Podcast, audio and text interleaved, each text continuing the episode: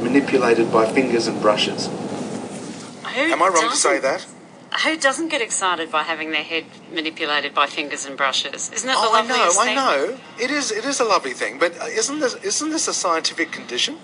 Well,